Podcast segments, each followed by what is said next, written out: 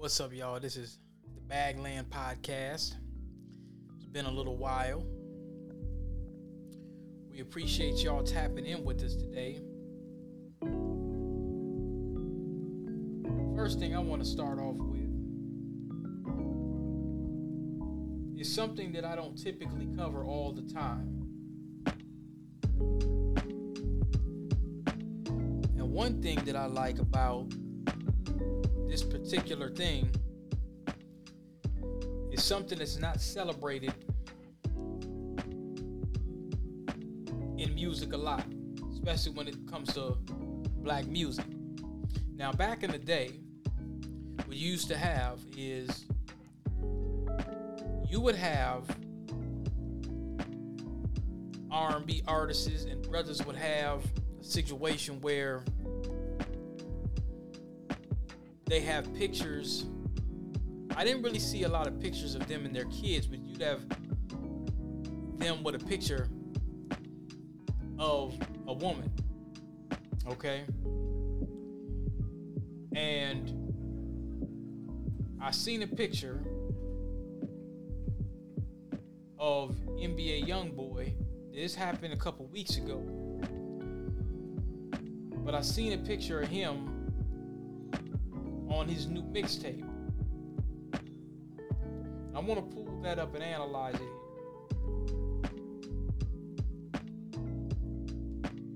The mixtape, I think, came out in October 20th.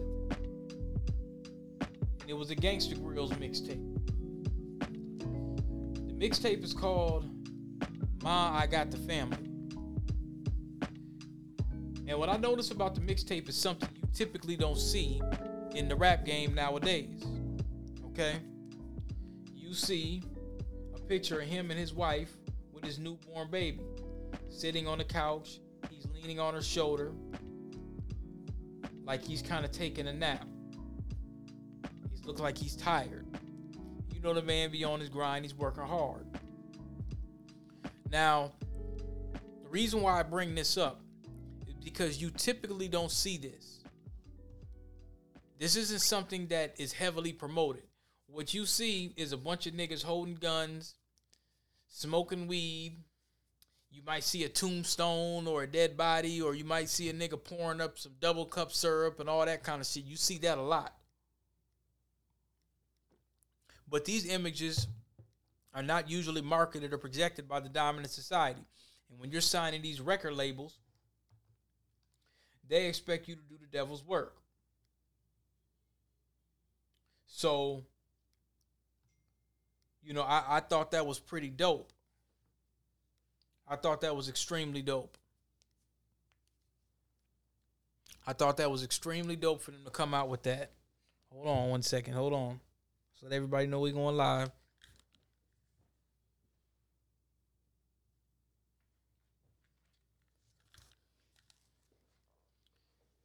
Now let's see. Did they allow me to? Okay, so this thing doesn't allow me to. Okay, he said he's gonna call in after the game.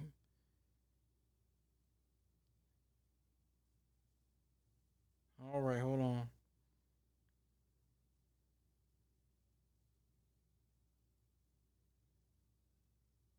Yeah, I don't know what he's talking about here. I'm getting a text. But I think that this thing, let's let's see if it allows me. See, one thing that I could say about the podcast machine, the RODECaster, you want to have you want to have it set up. Let's see, can you turn on? Oh, you sure can. Oh, okay. Uh, oh, oh, all right. I spoke too damn soon. You can turn on the Bluetooth while you're recording. I okay, hold on, hold on, Rode. Let me take that back. Let me correct that. I was in, I was incorrect on that measure. You can turn on the Bluetooth feature so I could take calls. Absolutely. I could take calls while I'm uh, recording. But yeah, back back to this album cover here. That was a very positive album cover showing a a, a black nuclear family you don't really see this as a commonality. You just don't. Because what society wants you to think is you don't have black nuclear families. You have baby mamas, you have child support, you have all the lower rungs of society that the mainstream media would tell you. And typically those things are negative. You're not really going to see these kind of mixtapes promoted. And I think that's a great thing. That that is a that is a great thing. So you know what? Uh never been a huge fan of NBA YoungBoy. I'm gonna buy that album. I'm, I'm gonna support that album because I think he might have something to say on there. So let's go on. Let's get to moving on. And I promise I will be reading the Cyber Sambo's report. I will be doing that. I might break it down into another video, but but, but, but let's see here. Now, let's continue our music.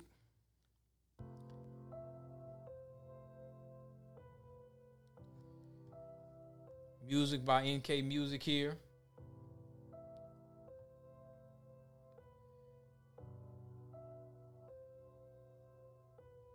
Now, I want to show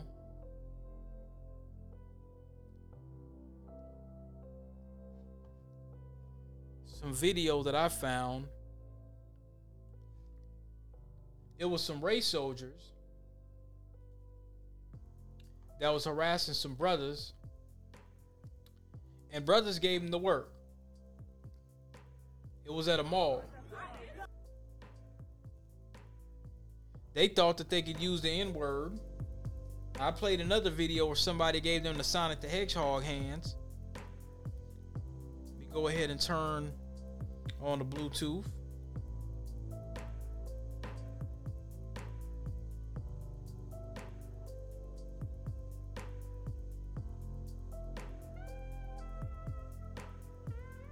Right, let's see.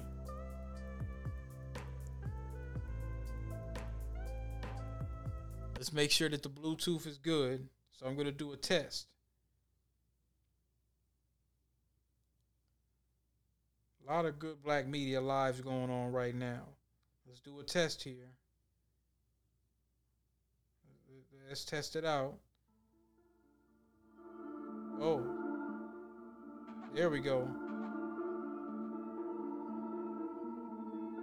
Since we doing our test, well, how about we just leave it going? I like that. This this was a race soldier that was calling black people the N word somewhere.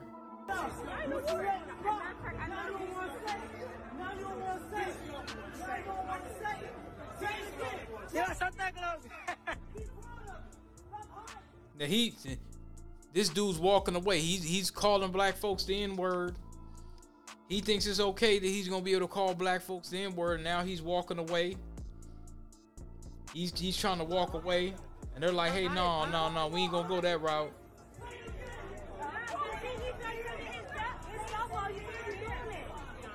He got his little North Face jacket or whatever he got. They mad. They surrounding him now. And see, now he's trying to, now he's trying to pull up. He probably threatened one of them. Okay, now he got shot. Now they giving him the work.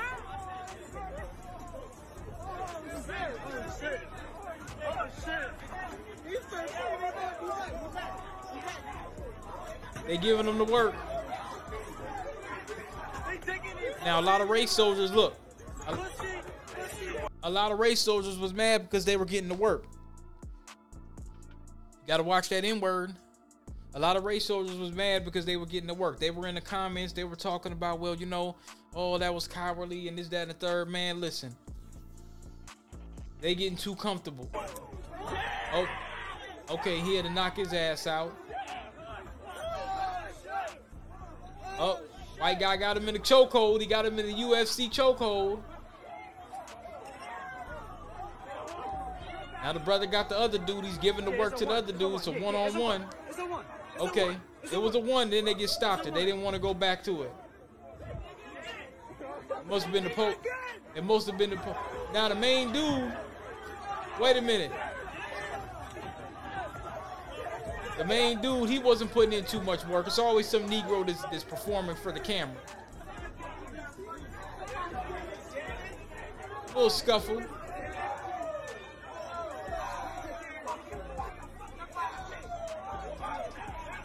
Little scuffle.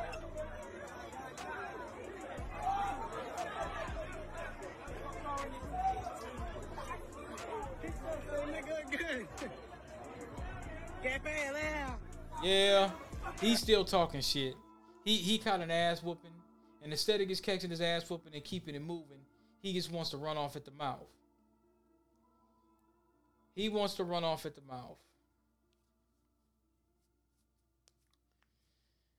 Gotta watch that word. Here's another thing. Now, if this dude was in America, he would have got smoked. Now I seen this. This was interesting.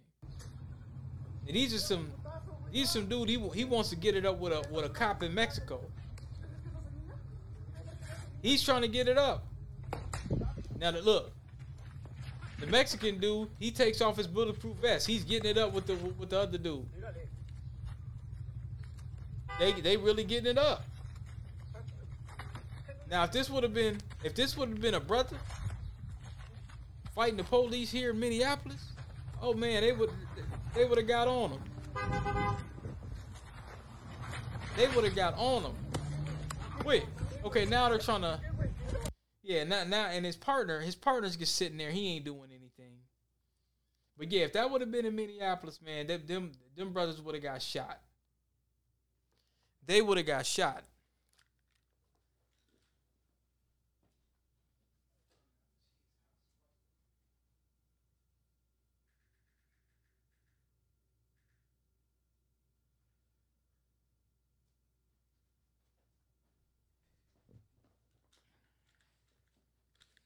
Turn down the heat.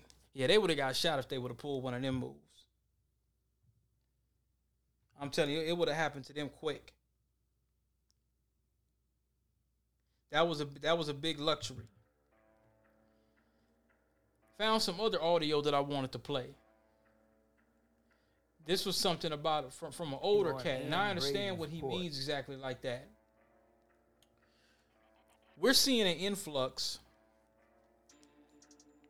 of people in different outlets and platforms when it comes to the descendants of slaves getting their reparations, you're hearing a lot of coon talk. Typically, a lot of these folks come from different backgrounds. They don't come from America. They're people either first, second generation from other places, and they have a lot of slick shit to say because they know they're not eligible. But here's an older cat.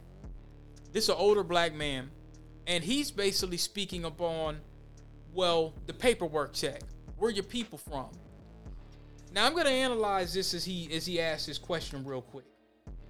Because it's important. This is something that American black folks, we've been experiencing this since pretty much the dawn of time. We've been experiencing this amongst each other when we talk. And I want to analyze this audio. Anyway, I was standing on Anne Braden's porch, drinking a beer by myself.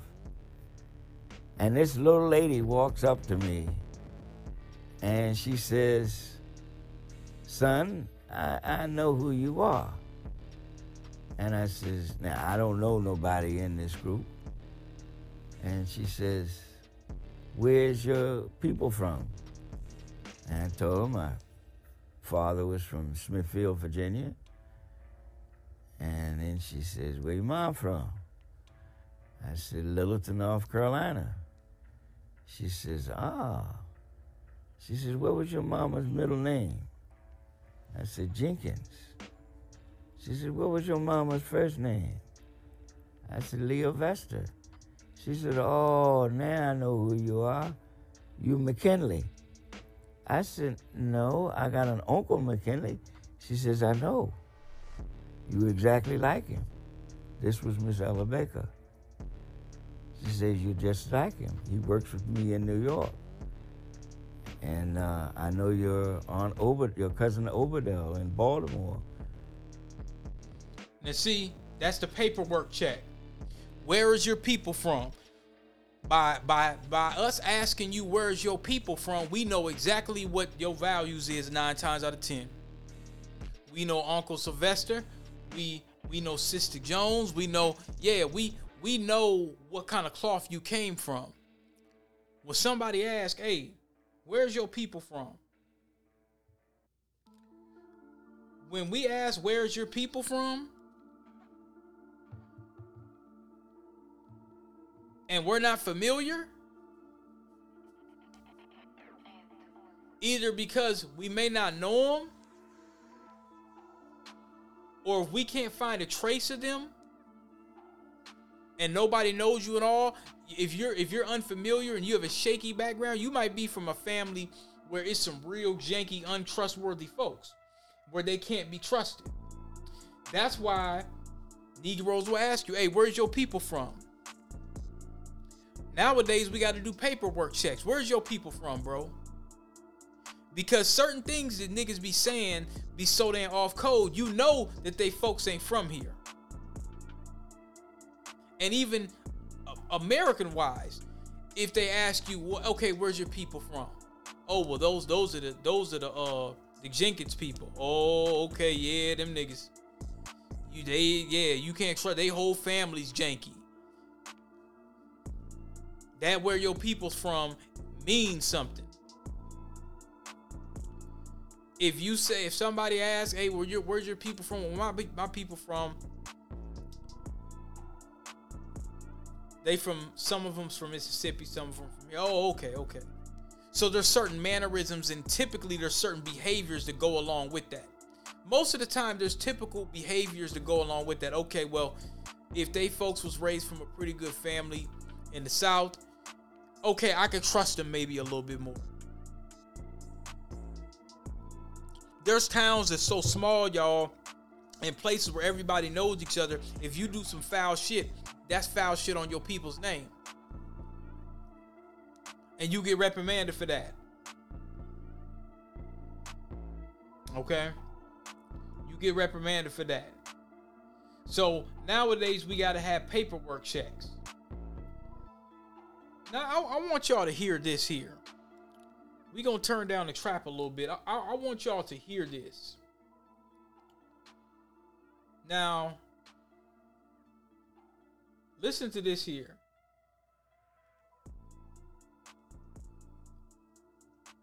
Now you had you have you had Raphael Warnock, who I call it Warlock Warnock, he brought Jim Crow Joe to the black church. And they was singing and dancing like it was a plantation spiritual at one point. But I want y'all to hear this audio. And I'm not sure if this was at that specific church at that time, but this was definitely a time where he went to a black church. Now listen to this. Catholic, we used to go to 7:30 mass Lying. And let's say one thing to rest. I may be a practicing Catholic. I used to go to 7:30 Mass every morning in high school and then in college before I went to the black church. Not a joke. Andy knows this. Unless now, that's what you say, Joe. But here's the problem, Joe. Here, here's here's the problem, Joe. Wait a minute. I gotta find this. Here, oh, here it goes. Now, this is embarrassing.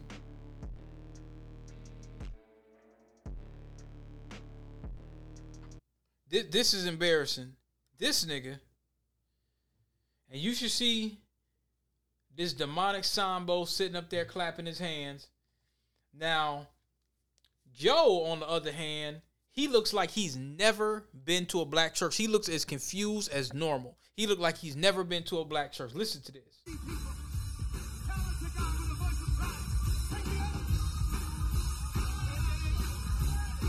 Matter of fact, that I think that was the same church. That I think that was the same church down there where he's desecrating and disrespecting Dr. Martin Luther King's legacy. That's the same church. Joe was just sitting there looking bewildered and sheepish as usual. First time at a black church. And all you Biden butt kissing niggas that went out there and voted out of fear and all that. This is who you got in there to disrespect Dr. King's church. And you Atlanta niggas got this Raphael Warnock dude up in there as well. Oh, they oh, it's a big plantation jubilee going on right now. And Joe is looking very, very confused.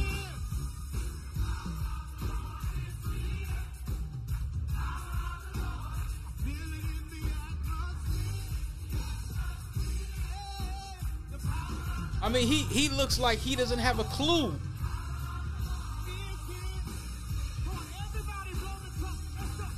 Oh, they getting down.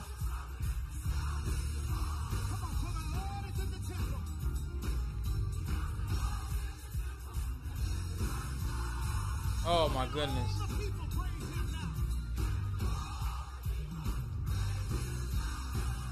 I mean, he just looks like a smiling plantation overseer. Oh, my pickaninnies and Negroes is getting down. That's how it looks. He's like, wow, never seen this before.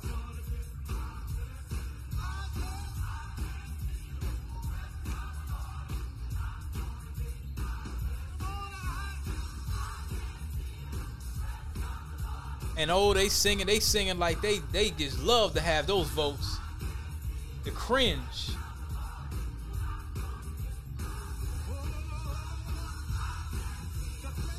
Oh my gosh. Yeah, I, I wouldn't even been in that choir. Oh gosh, the cringe. Uh, you know what? You, you know, I, I think I'm, I, I lifted my my my band with TikTok. I lifted my. I mean, it, this this is crazy. Amazing.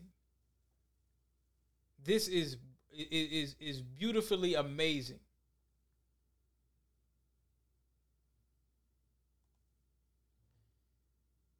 Now, when what is this here? Aaron Blake. Okay, okay. So,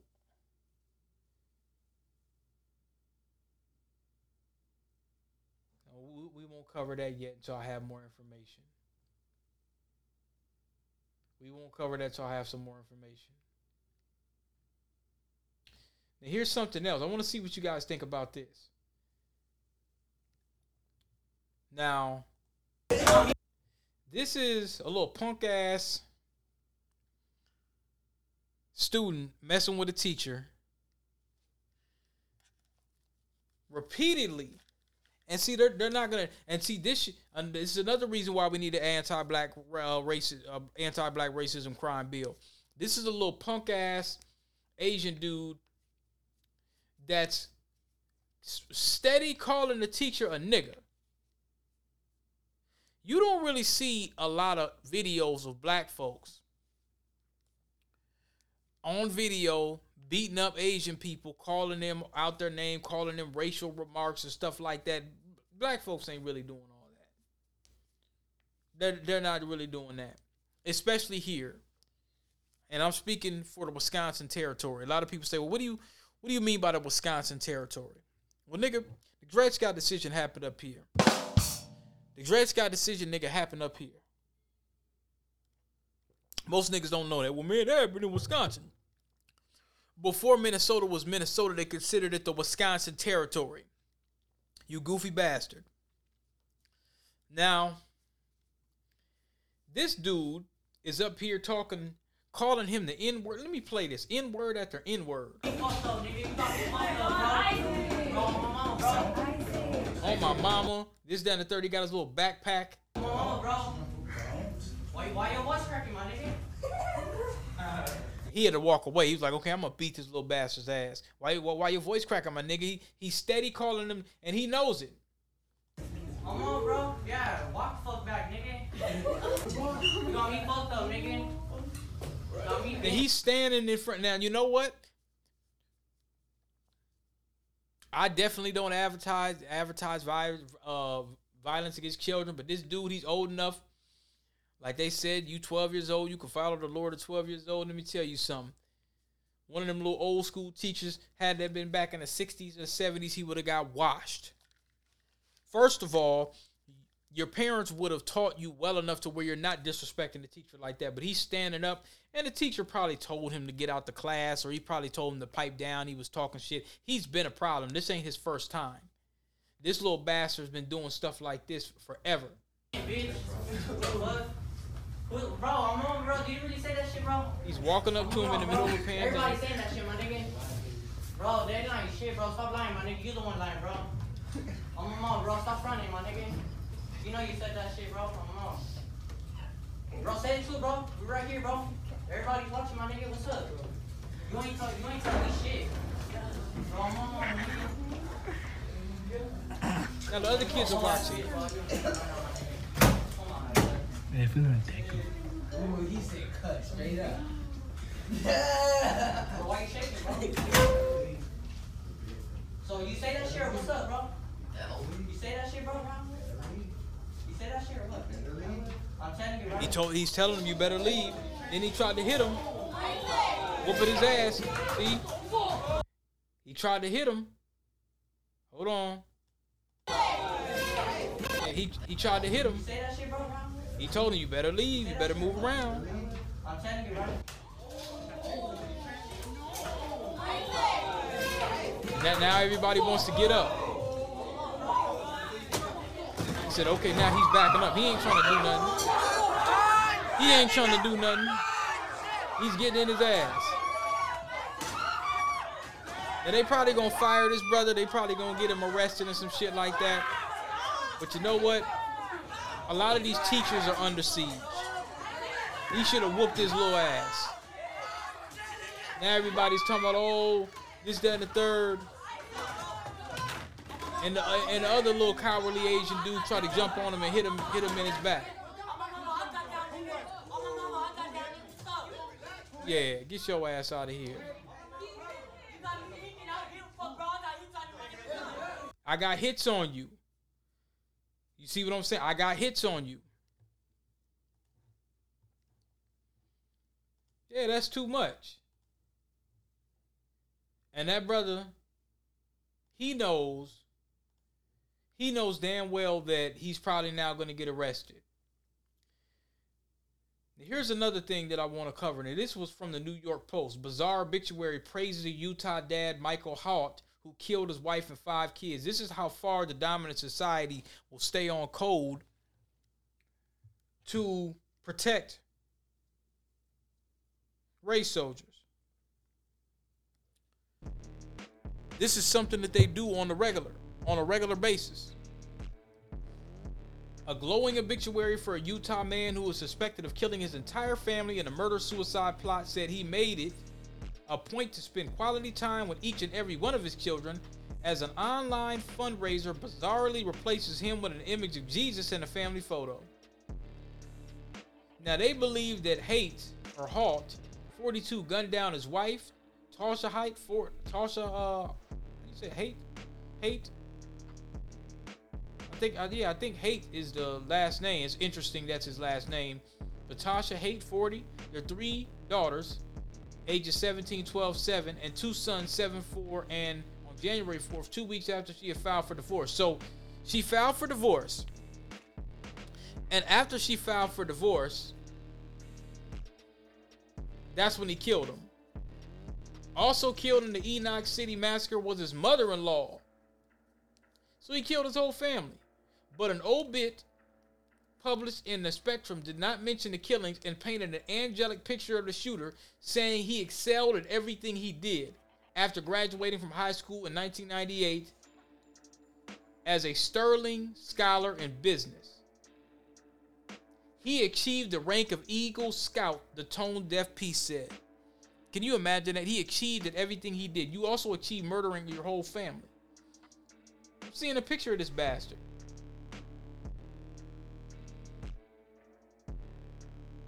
I'm getting some weird Mormon vibes here. Like one of them families from one of them Netflix documentaries that that's what it kind of looks like. gunned down his wife, his five kids, and his mother in law.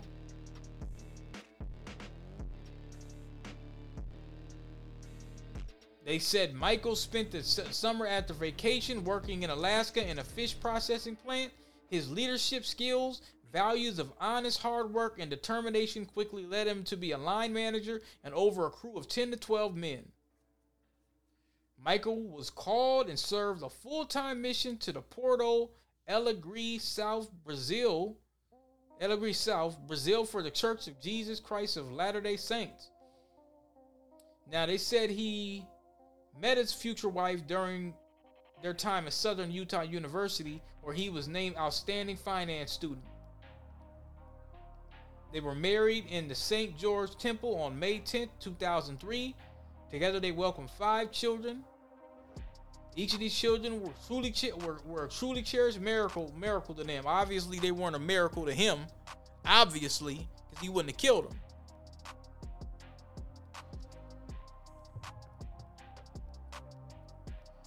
He made a point to spend quality time with each and every one of his children.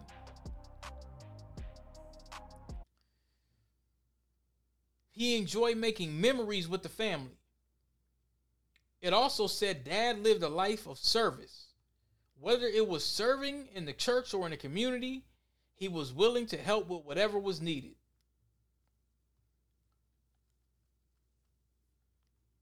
Accused of shooting his family just weeks after his spouse filed for divorce. Meanwhile, a GoFundMe set up by the family bizarrely replaced hate with a Jesus, with a picture of Jesus and a family photo. Listen to this. The fundraiser, which doesn't mention hate, has raised almost $95,000.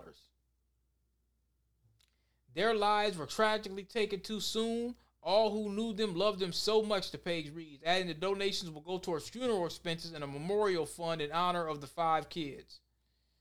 Now, the memorial fund, I'm not really sure where that's going to go. Then it says Shannon Watts, an activist against gun violence and founder of Moms Demand Action, condemned the fawning orbit and shared a link to the Twitter, pointing out that none of the habitual comments mentioned the victims. But I have something that I want to play that I think will work.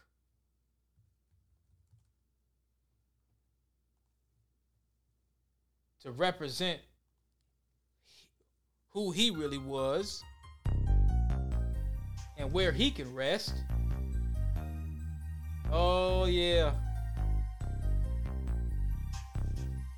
Yes.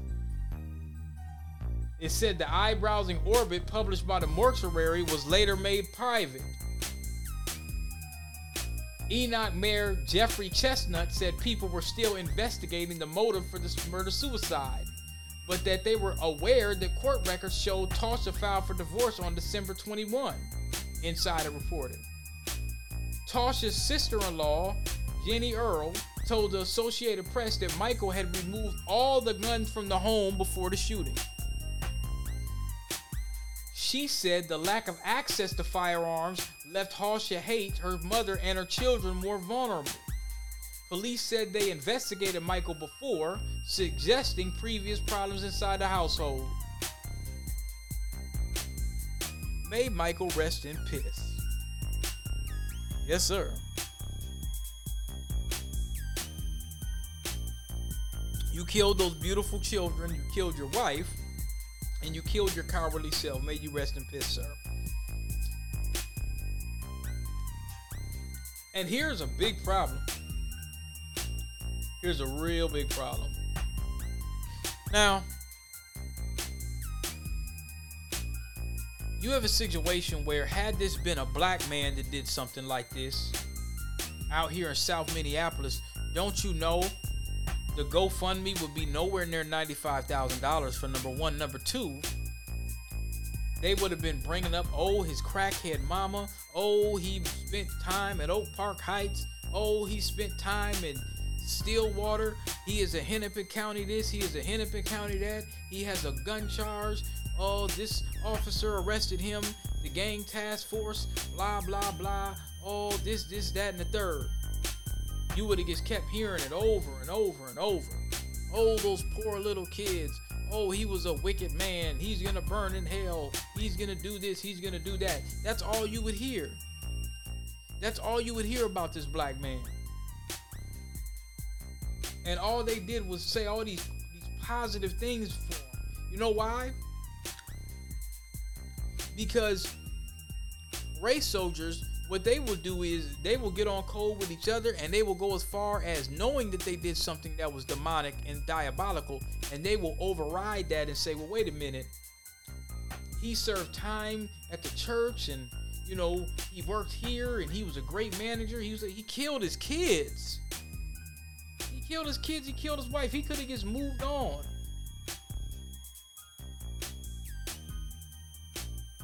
He man, he could have moved on. That's what he could have did. He could have moved on.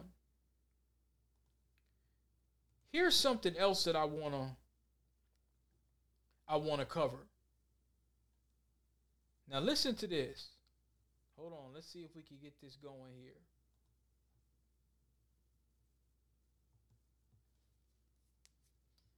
Let me see if we can get this going. This is some video for the $5 Indian where the trial starts for killing the brother Deshaun Hill, the North High quarterback.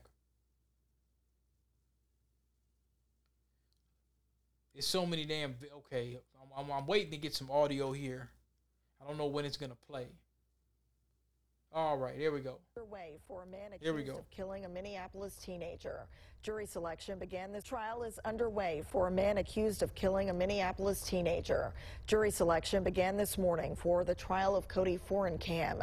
He's charged with second degree murder for the death of 15 year old Deshaun Hill just blocks from his school nearly a year ago. Hill was a star quarterback at North High School just last week. The Minneapolis School Board settled with Hill's family over the death. He was killed following an unplanned early release from school. This trial was supposed to begin in November, but was delayed so both sides could review new information. And We're that's gonna have a another- convers- That's another thing. Both sides could review new information. The defense asked for a delay because a large portion of discovery was not disclosed until mid October and alleged unfulfilled discovery obligations by the prosecution. Okay?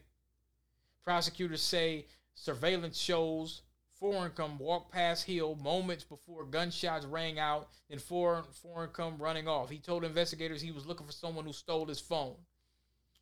Now this bastard here, this dude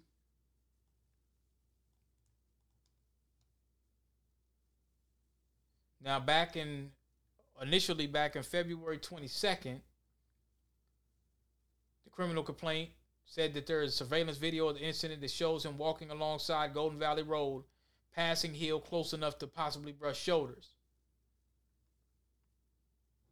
Now, when you look at this dude, remember I was talking about this before. Initially, you could not find any mugshots. When a black person kills somebody, you find the mugshots immediately.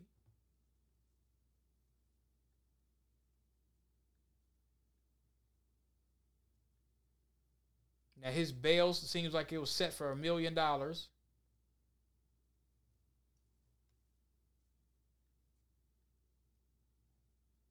And when I did okay, Crime Watch, let me see if I can find some more information about this asshole.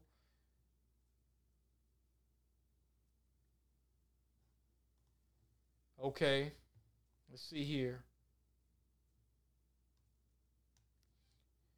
They wouldn't even show his mugshot. That's how I knew he was white.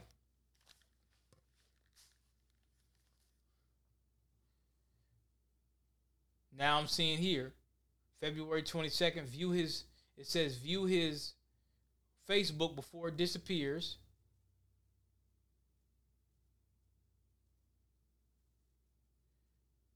Multi time felon and violent offender. Now let me let me let me let me, re-jog y'all's memory. This was back in February. That I'm looking at Crime Watch Minneapolis on Twitter. Now, Hill was found with a single gunshot wound to the head. That sounds like an ambush to me. He was pronounced dead at North Memorial Medical Center. Over the course of the investigation, numerous witnesses and a surveillance video from the area helped investigators identify Fohrenkam as a suspected shooter. Witnesses at the scene also lined him up. They executed a search warrant at the house where Fohrenkam went after the shooting. There, they found a backpack with markings similar to those that had been in the surveillance video and that matched the descriptions from the witnesses. Now, when he was arrested, he said that he was not in the state at the time of the shooting. Then he changed his account of what happened, claiming to have been with a family in South Minneapolis before finally admitting to being in the vicinity. So he lied three times. When I did a little bit of research on this dude, he was stealing phones in Duluth. He was doing all kinds of uh, burning houses and, and arson, I believe it was.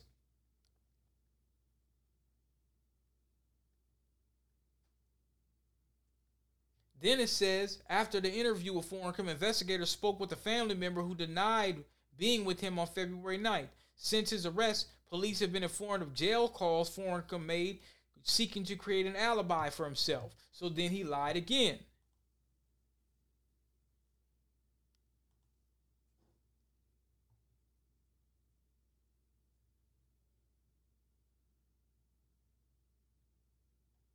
He has five prior felonies and a gun possession charge. Three were served concurrently, two convictions on violent crimes were stayed.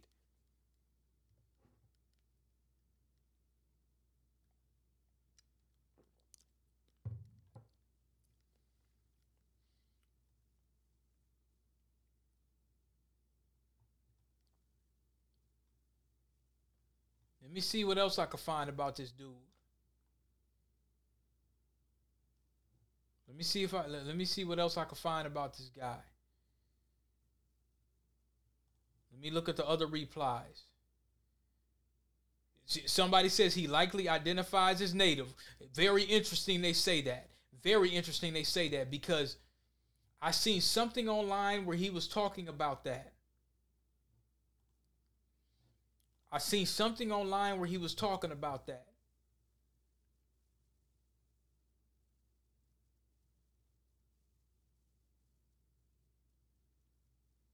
And the city reached a half a million dollar settlement after his shooting death. Minneapolis Public Schools. To the family of the brother who was killed following an unplanned early release from school. He was shot and killed blocks from the high school on a day that students were encouraged to leave early to attend a demonstration following the police killing of Amir Locke of Minneapolis. Attorney William Walker calls Deshaun's death preventable, saying he was headed home and he would be alive today if the principal hadn't released students without notifying the parents, giving them a chance to pick up their child. The principal was put on leave but reinstated a few months later. Now, Walker says he was the star of the team. He was an honor roll student. He was the captain of the football team and a star quarterback.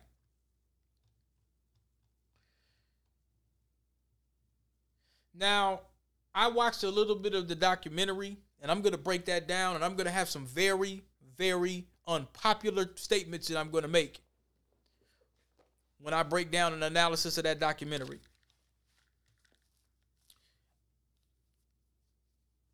I'm going to have some extremely unpopular statements that people are not going to like. I think it was Hill or it was some other students that were saying something of, well, I need to get my family out the hood. I need to work to get my family out the hood. That's your parents' damn job to make sure that you're in a safer environment. That's not your job. And I'm really, you know, it's really unfortunate what happened to that brother. It really is. But that's your damn parents' job.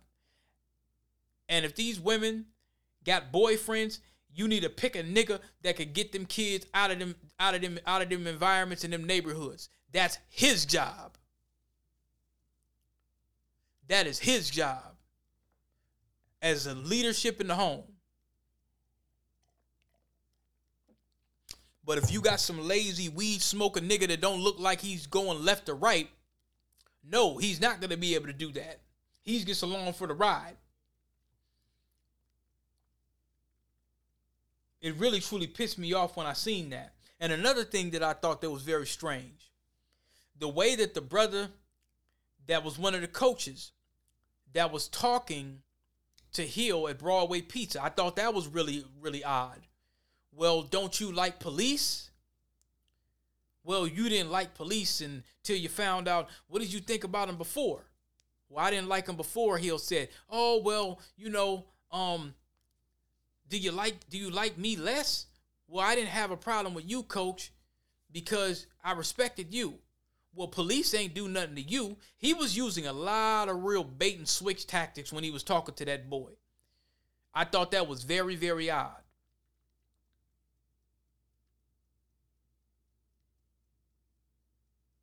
There's a lot of very, very questionable narratives that's being placed in that Showtime documentary that I noticed.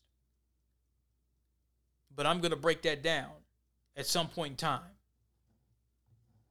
But I just happened to notice a lot of those kids were saying that jobs that their parents were supposed to have. Well, I want to take care of my family. That's not your job, son. The adults in your life, that's their job. And they're supposed to accompany and support your dreams and your and, and, and some of the things you want to do in a constructive manner.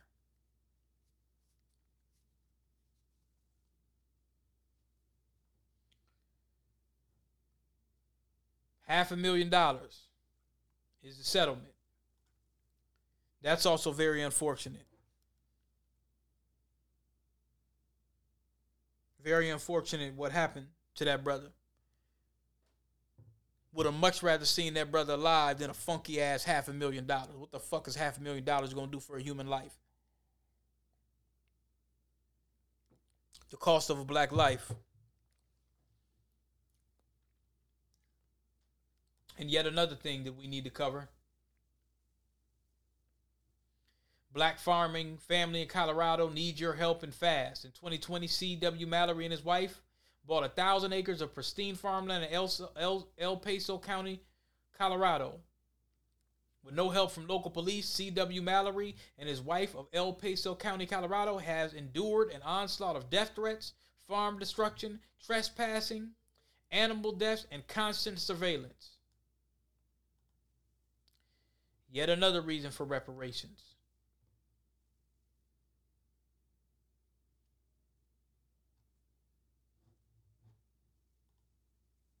And there was an article. Now this guy, he looks like it's a suspected race soldier taking pictures of him. They've had to have surveillance on their land. It looks like they've been breaking. Somebody's been messing with their fences. They've killed goats and sheep. That's some that's some real foul shit. This really, really has some Cicero, Illinois vibes going to it. For my foundationals listening, you know about Cicero, Illinois. It's not looking good. Not looking good.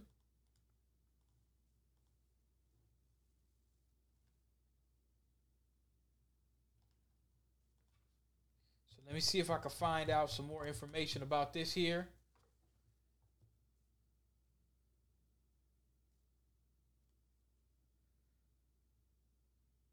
Jim Crow Joe, where you at? Jim Crow Joe, where you at? I'm trying to find out where this is. I'm trying to find out where this is.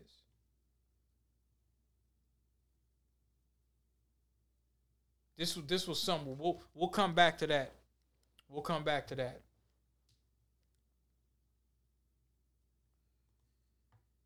So what else we got as we're going down the line? Politics, and tangibles. Oh, oh bars. Wait a minute. Shout, shout out, shout out to Akon. Scoop my cutie, do the movie in the dinner. The jacuzzi in the winter. You moving with some winners. A show in St. Louis with my niggas. We playing Call of Duty in the sprinter. I pull up to that motherfucker, dripping from my fitted to my sneakers. Ready to spit the illest lyrics, instrumentals, kill the speakers. I'm a reaper. I be putting every feature in the sleeper. R E S B E C T me like Aretha or get ether. Uh. Beta males get entanglement, Jada L's. When I'm aiming and banging shells in a grave where the haters dwell. In a pave, I'm away to hell. Wanna play with a gator's tail and get bit. Whole clip, paint them like fingernails I'm safe with no paper trails. Crime with no witnesses. Once again, your homeboy is rhyming whole sentences. Crooked done creeped in, behold, it's your nemesis. You don't need LinkedIn to know what the business is. Make that face, dog, give him the look. I'm reeling stands in like I put M on the hook. Lyrical crook. Scoop. Yeah. Oh no, I'm gonna keep riding on this coon ass nigga. Gotta keep on. That's Crooked I from Long Beach, nigga. Talking about black Americans ain't got no stage presence or no bars. Nigga, stop it. Let me pull up some old Crooked I. Crooked I had one called Weekly. Hold on, let me see if I can find that. It was a, it was like a hip hop. Yeah, it was. Yep, it was a hip hop weekly. It was a hip hop weekly. What year was that? Was that 2010? Man, let me, hold on. Let me pull this up. Let me see if I can pull this up real quick. We back. Reload line. Homie, just turn up your speaker. I remember when this came out. I was young and eager, had to fuck with the Tigre. Yeah, my budget bigger. Now the diamonds black and white chain, hot as jungle fever. Why you selling out for mass appeal? Not to mention you cotton picking out massive field. Come on, man. Talking shit. If the elephant in the room is beef, consider me the Hold on. Let me see if I can find. He he had he had a, a quite a few of them. poppers. We fit He had a few of them that was dope. to stay on our side. Hold on, that ain't it. He had the Horseshoe Gang. These guys had a couple bars. I remember that. The Circle of Bosses, COB. It was Hip Hop Weekly. It was Hip Hop Weekly. Hip Hop Weekly Reloaded. It's been a Damn, what was it? It was a Hip Hop Weekly. It was it was some years ago. It was some years ago. Was it 52 weeks? Hold on. I think it was. We Fly High. This is 2017. Hold on. we going to go through this a little bit.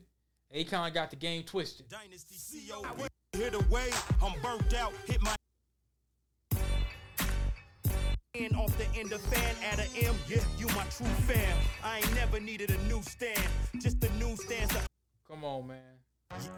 yeah.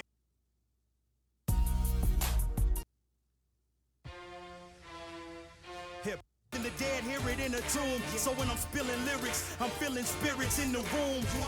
What up, Pop? What up, Big? What up, my nigga Pun? Easy E, what up, Low? Big L, what up, son? What up to Sam MC in Van City? The Penguins out in ice, need holes on me. I grew up so hard. Hip Hop Weekly, COB. Being broke is not an option. It's like breathing in toxins, blocking your oxygen, feeling boxed in. Man. Dude, dude, yeah, dude's tri- dude's really tripping. COB. Hit him up with the COB light. Cooking tripping on Hennessy and Patron. Light him up, hit the enemy with the chrome. Julius Luciano, my nigga Kenny Siegel. Andrew De Niro, Demetrius Capone. JC will give you three to the dome. Sauce the boss, he putting weed in the bone like Cheech did with Chong. And my nigga Big Style got the keys to the beat. Come on, man. Pay attention, now did I mention number four? I know you heard this one before. Get your cash right before your ass go to war. Cause beefing on wax could turn into them gats. Man, please. For John McClane, I die hard with my squad. COB, my niggas is loyal. Fans make me who I am, I treat the listeners royal. It's like I got a sultan inside of my mind, feeding me lines slicker than oil, sicker than spoil. Food missing the foil. I'm outside the booth with what I recite. It's an out of body experience. My spirit's in front of the mic. We nothing alike. You'd have to live a year past 99 to keep it 100 once in your life. Open your mind. Here's hoping you focus your grind. The realest quotes ever spoken a rhyme. The discipline to write something down is the first step to making it happen. I'm lead crooked eye of coca with mine. Lot of rappers wanna be leaders, most of them blind. The others on the mountain getting their back broke from behind. Yeah, you acting for these fans in this industry, soap popper in the booth. You Superman in the pen, you a soap dropper. I don't res- pl- please. Don't ever speak on the descendants. Don't ever speak on the descendants, nigga. Niggas got it fucked up. I'm gonna, yeah, I'm gonna play bars every single time. Bars upon bars upon bars. This is y'all see. I'm a music connoisseur. Y'all don't remember them hip hop weeklies by uh, DJ September 7th. Hip Hop Weekly Volume One by Crooked I. This was a great, a great, great, you know, time in hip hop for bars. Y'all tripping. Even let that nigga talk like that. Let me see here. What what is this? Okay, so yeah, we're gonna play Brother Marcel after a while. Okay, we'll come back to that.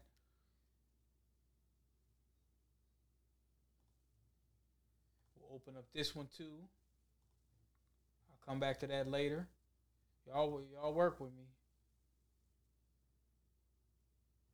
Now listen to this here.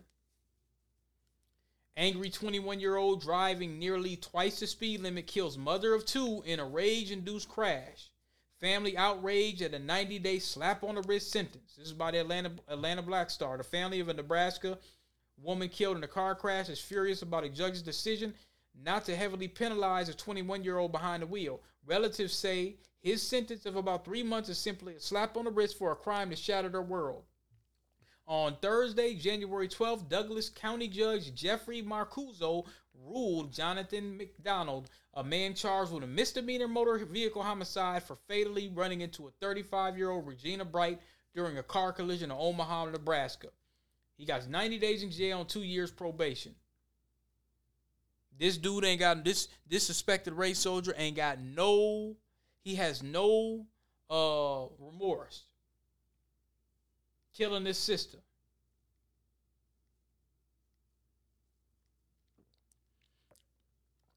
The judge also stayed on code. He mandated the young man to seek evaluations for behavior and mental health because he was determined during the trial his but uh, it says determined during the trial his aggressive actions during the accident were intentional and motivated by anger. Gave him 90 days. Bright's friend Precious Clark said in November after McDougald's no contest plea that if he gets out, it opens the door for other young people to think they can be mad and angry and go out. More the Rittenhouse effect. He was driving a 2017 uh, Jeep. It said, wait a minute. It says police reports say on March 22nd, Bright was driving her 2017 Jeep Compass when she encountered McDougald uh, on the roadway. They both attempted to make a left turn into the gas station at the same time. McDougald was speeding at 66 miles per hour in a 35 mile per hour zone when he crashed his 2011 Chevy Impala into her SUV, causing her unfortunate demise. She that Bright died on the spot.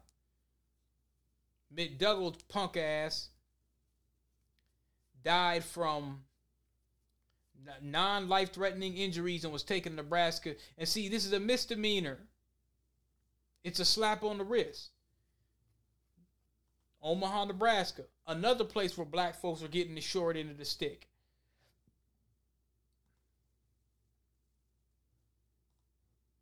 Yet another place. And speaking of tangibles, Japanese American. I want to play this meeting with brother brother Dixon here. Who were told in concentration camps, they get told never forget. Well, guess what? We ain't gonna forget either. So this is an idea that we feel will help y'all. And I'm not saying y'all only gonna do it for political aspirations, but it can help y'all politically. It will help us, but most ultimately, it's gonna help South Carolina. It's gonna help America. Dawn is our special guest. This is an idea that she has pioneered. This idea is called the Office of Freedmen Affairs. It's like a state level Freedmen's Bureau that will deal specifically with the needs, the data, and other matters pertaining specifically to descendants of American slaves. Those of us who can trace our ancestry, who are Black Americans, that can trace our ancestry to a person who was enslaved in this nation and who have been classifying ourselves as Black uh, for our entire lives. Um, I y'all probably have questions, but Dawn's gonna do her presentation, and then y'all may have questions. We can take them. Then, Dawn, are you ready? Yes, I was ready to go. I'm gonna try. That's brother Dixon out there in South Carolina, especially a place where the Gullah Geechee folks, a lot of black folks had land out there where their land was stripped and removed from the acts of the Torrent Acts. Yet another reason. Now, look at this here. Now, this is Flow Rider. He was awarded $82 million in a lawsuit. $82 million.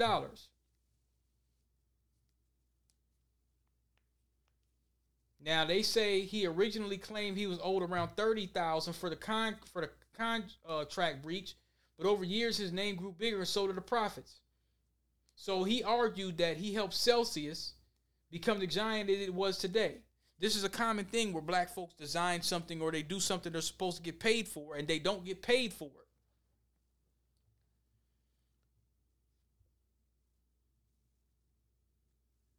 He says that the video, My House, promoted Celsius in the video.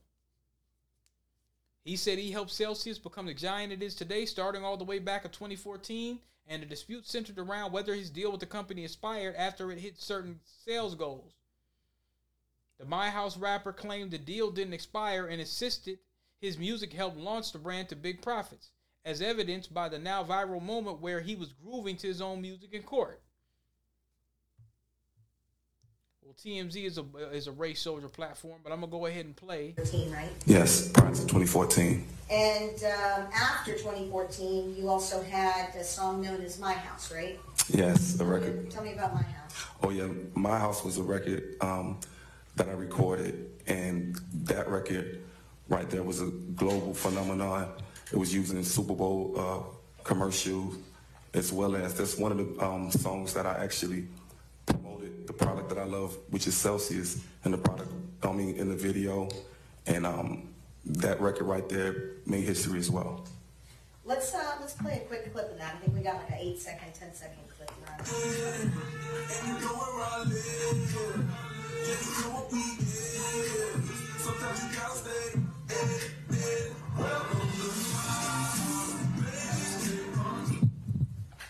my house? Yeah, I'm comfortable. I'll sing. I could perform better than I can talk. Yeah. Yet another reason for reparations. For black folks to get paid what the hell they're owed. This brother couldn't even get paid what he was owed. And he probably made them much more than $80 million. This is back in 2014. They're still using his song to promote the music. I mean, to, to promote their, their, their business. Now, let's look at Celsius and see what is Celsius. What is the business? Oh, fitness drinks. Oh yeah, pay up. Yeah, yeah, yeah, yeah. Y'all need to pay up. Y'all need to pay up. Certified glu- gluten free, kosher, non GMO. No sugar, no aspartame, no fructose corn syrup. Yeah. Pay this nigga his money. Break bread. Beautiful website. Yep. Y'all go ahead and pay that brother his, his, his bread. Pay him his money. There's a FAQ. They got almost half a million followers. I mean, yeah, it's expensive as hell. All on Amazon. They're doing their thing. Yeah, pay that brother his damn money. Pay him his paper.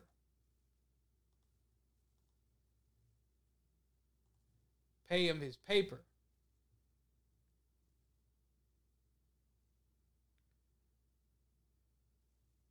Speaking of which, it's his brother here. This hella on code from Haiti. his Haitian brother. And he talks about a lot of the things that we talk about here. And he gets on here basically saying, hey, you know, um, he has no issue with the uh with foundationals getting their tangibles. And I think it was hella on code. I just wanted to kind of play it. And um just give him a big shout out. descendant of American slavery, or are you a black immigrant? to whether you are you a descendant of American slavery or are you a black immigrant or are you first gen born in the United States, right? That separation and distinction between the two needs to happen in order for descendants of American slavery to create a proper justice claim to fight for reparations and a host of other legislative tangibles that they're entitled to, right? I respect that. Period. You get what I'm saying? So I respect that separation that has happened and that needs to happen. And with that respect of that, you know, I act accordingly. You know, and I, I, I present myself accordingly as a Haitian, first gen born in the United States. So nobody ever gets to twisted or mixed up about who I am and what I'm about and, and you know why I do what I do. You get what I'm saying? Now, secondly, I want to say this as well, right? I have a deep and profound respect for the history and the legacy of the descendants of American slavery and the way in which they paved the way for my family to be able to come here to the United States so that I now have the opportunities to do the things that I do and to uh, have a certain lifestyle that my parents could never had have uh, living in Haiti and that I would never have had I have been born there. You get what I'm saying? The descendants of American slavery are the ones that uprooted all of the Jim Crow laws and, and the, the, the Damn right. Damn right. And and you know what? That's another thing that people don't want to admit. When you have folks that come over here and they don't want to admit that, and it's not something that they don't know. We have the internet, folks know, they know. But when you have folks that come over here and they try to pull that old well, I was, you know, no, no, no, no. He knows. If he knows, you know. So, you know, I thought that was very on code, hella on code, that this brother pointed that out. Literal, the, the, the road to opportunity here in America was paved in the blood and the body and the sweat and tears of the descendants of American slavery that uprooted all these bogus laws and dismantled all these institutions, right? Without that happening, I'm not here. I don't get to be here. So it's simply a matter of respect. When it comes to politics and things like reparations and everything of that matter, or whatever your personal feelings towards uh, Native Black Americans actually are, whatever, whatever it is, keep it to yourself. You feel what I'm saying? Just, I'm saying, just go on about your business. Like that's respect. You can not like me, right? But just don't be out here disrespecting me and disrespecting our str- the struggle, right? And disrespecting the lineage and the heritage and everything like that. You don't rock with reparations? Cool. Bro, then just fall back and do what you do. You immigrated here to the country. Go go ahead on and make your money and do you, bro. Two. There you go. Shout out to that brother. I believe it was uh Black to the Future. Um shout out to TD Hip Hop Media. I think it was uh TD Hip Hop Media that uh posted that. Sincere Love. Shout out to Sincere Love for posting that.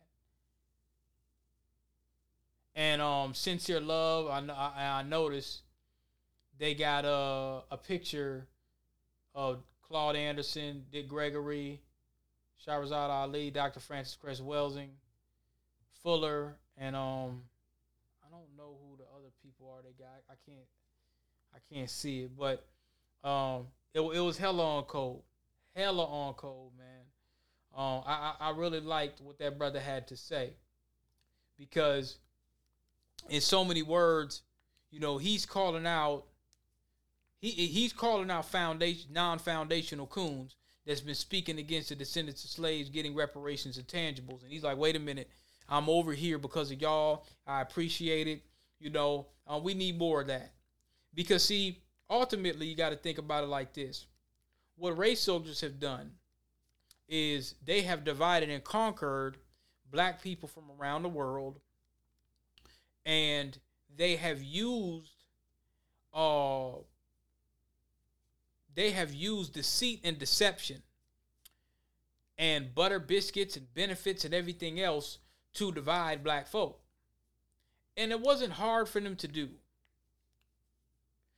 they started that hundreds and hundreds of years ago. But they've almost perfected it here in the United States of America.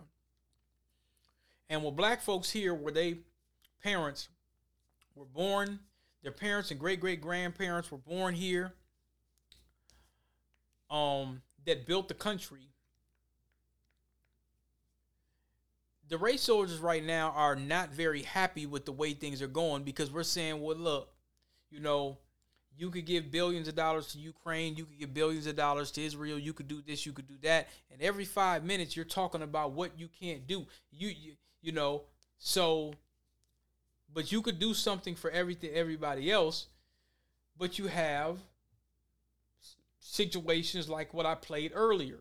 Bought and paid for Negroes, bring a Jim Crow Joe in that's never been to a black church and oh you could vote for us and all that. No, we just we just need to work together and we gonna get our tangibles together.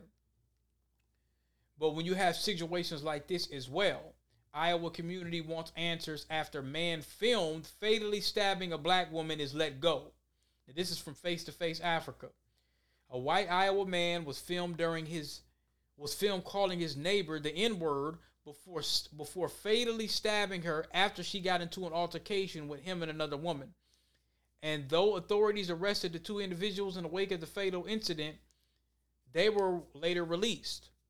According to Iowa News Now, the incident happened January 2nd. The deceased black woman was identified as Devonna Walker. In the video of the incident, Walker and a woman who was wearing a black sweatshirt, sweatshirt and holding a dog's leash are seen exchanging words about an attack that allegedly happened.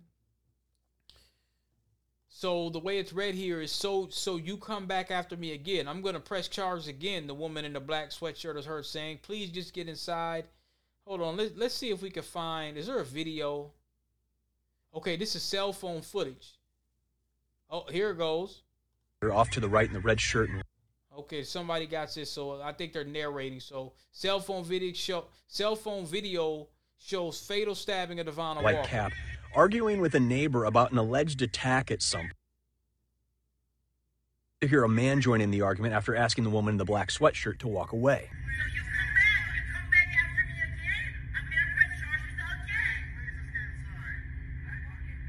So this is some white lady that's holding the dog. So she says she's gonna press charges again.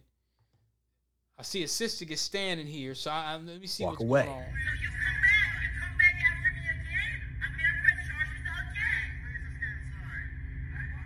Some guy saying just get inside. The argument keeps going for another 90 seconds or so. It gets more heated, more personal, until that man shouts a racial slur at Walker. As the woman in the black There you go. sweatshirt turns and starts to walk back towards the door, Walker re enters the frame and charges her, pushes her to the ground in front of the door. The man in the doorway then appears to stab Walker with something.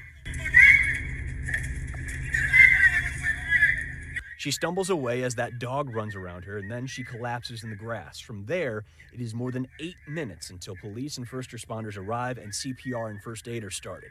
During that wait, the woman in the black sweatshirt accuses Walker, who never moves, of faking her injuries. Okay, let me look at this again.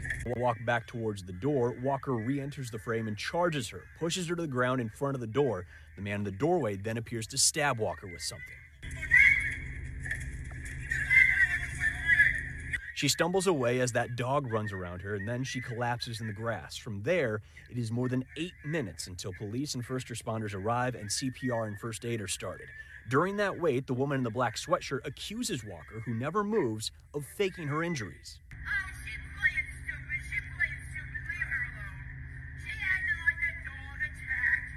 About two and a half minutes later, this group realizes what really happened. We see the first officer show up about six and a half minutes after Walker collapses. Two minutes after that, law enforcement starts CPR. 30 seconds after that, the woman in the black sweatshirt is detained, cuffed, and led away. About a minute 45 after that, Walker is taken away on a stretcher just as the man from the doorway is detained by police. Well, earlier this afternoon, Linn County Attorney Nick Maybanks and Cedar Rapids Police Chief Wayne Jerman released a joint statement. They say they are still investigating because they want answers in this too. They add, quote, We extend the deepest sympathy to Devonna Walker's family and friends for their loss. The process of a homicide investigation requires us to be deliberate and thorough in order to get the answers necessary to determine what, if any, criminal charges may be appropriate. They do. Yeah, I don't know how that's going to go. What they're going to say is, well, she ran up on the door.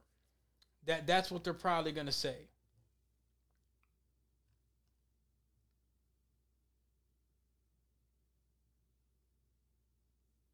That's what they're probably going to say. But it looks like that's what I think is probably going to happen. But it looks like it says advocates for social justice released a statement calling for the arrest of the people involved in the stabbing and release of the medical examiner's report. It says the full statement is saying January 2nd, Devonna Walker was found stabbed at the Cambridge townhomes. Um, there are eyewitnesses and videos showing that Devonna was stabbed by a man, yet that man has not been arrested or charged with a crime. Furthermore, witnesses have stated that the man called her racial slurs before stabbing her. See, so that's anti-black racism crime bill there. Because you called her racial slurs. You didn't get stabbed her, you called her racial slurs. So it's racially motivated, right? There's power with a black person calling. There's power with a white person calling a black person N word. But me personally, I don't think that nothing's to come up out of this case. I really don't. Something even worse has occurred that I'm going to spend time covering tonight. Town Hall covered this your white liberals won't, so I will. This is from Town Hall by Maya or Mia Cathell. This was released January 17th, 6 a.m. We investigated a suburban LGBTQ pedophile ring. Here's what we found. I'm going to play a lot of this and I'll break some down. They come in go. blazing with um, AK 47s or whatever. Um, how many people was it? 10, 15, a lot. They were doing like a, a drug bust or something. Yeah, you can tell in Zach's mugshot that he has a big bruise on the left side of his face. Yeah, Looks they like- slammed him against the floor in the foyer. He had bruises on his knees, his face. Now, right here, this documentary says a months long town hall investigation reveals disturbing new details about the affluent LGBT activist couple accused of sodomizing their young adopted sons, ages 9 and 11, and distributing homemade child porn of sexual abuse. There should be a surviving surviving pedophiles on Lifetime. This should be on Lifetime with millions and millions of viewers for these sick demonic bastards. And may they rest in piss. May they rest in piss. They were selling these boys. The Democrats have not said a word. Not one of them. They haven't said anything. Nothing.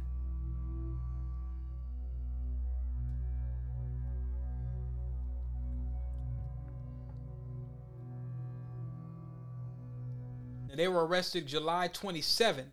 I didn't even know about this. 33 year old William Dale Zulock Jr. and 35 year old Zachary Jacoby Zulock. These sick demonic bastards got married. They didn't want to do the regular thing. They didn't want to go and have a nuclear family. So what they did is they went under the guise of the LGBT so they could use some of their sick perverted measures to pimp out children. It says a family member concerned about the well being of the children shared their recorded jailhouse calls exclusively with Town Hall. And I'm, it's, it's good they did that. They slammed Yeah. him on the floor, and um, I hate to say this, but I, I don't sleep in clothes, so they arrested me in the, my bed naked, put me in a cruiser with no clothes. I sat in the back of that cruiser from 11:30 to about 4 a.m. naked in the back seat of that cruiser while they searched our house for God knows what. Now they said they searched our house for God knows what. This these were the assholes. It's, apparently, that's what it seems like. This these are the assholes on the jailhouse. They sound real demonic over even over the phone. They were so they sat they sat them in them cruisers for hours because they was in that house looking for all kind of shit. It says not only did the married men allegedly rape the two brothers who were adopted through a Christian special needs special needs adoption agency. So these kids were not they probably weren't mentally able to defend themselves.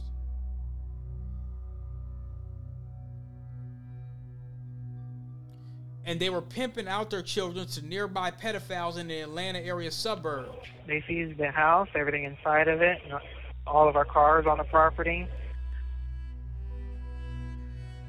The seventh count indictment charges the defendants with soliciting 27 year old Hunter Clay Lawless and 25 year old Luis Hernando Vicero Sanchez to perform an act of prostitution with their adopted child. So this should be a RICO. This should be a RICO. Y'all messing with young, young Thug, they need to drop the damn case. Don't worry about Young Thug. We can wait. Send send Young Thug at home so he can have him some steak and eggs until he meets his trial. And they need to and they need to they need to bring this case at full circle. This is why I will never, never support a RICO on black folks. When you got shit like this going on, I'm saying this publicly. I will never support a RICO against a black person because it's not an equal damn playing field. The RICO can wait. This shit is disgusting.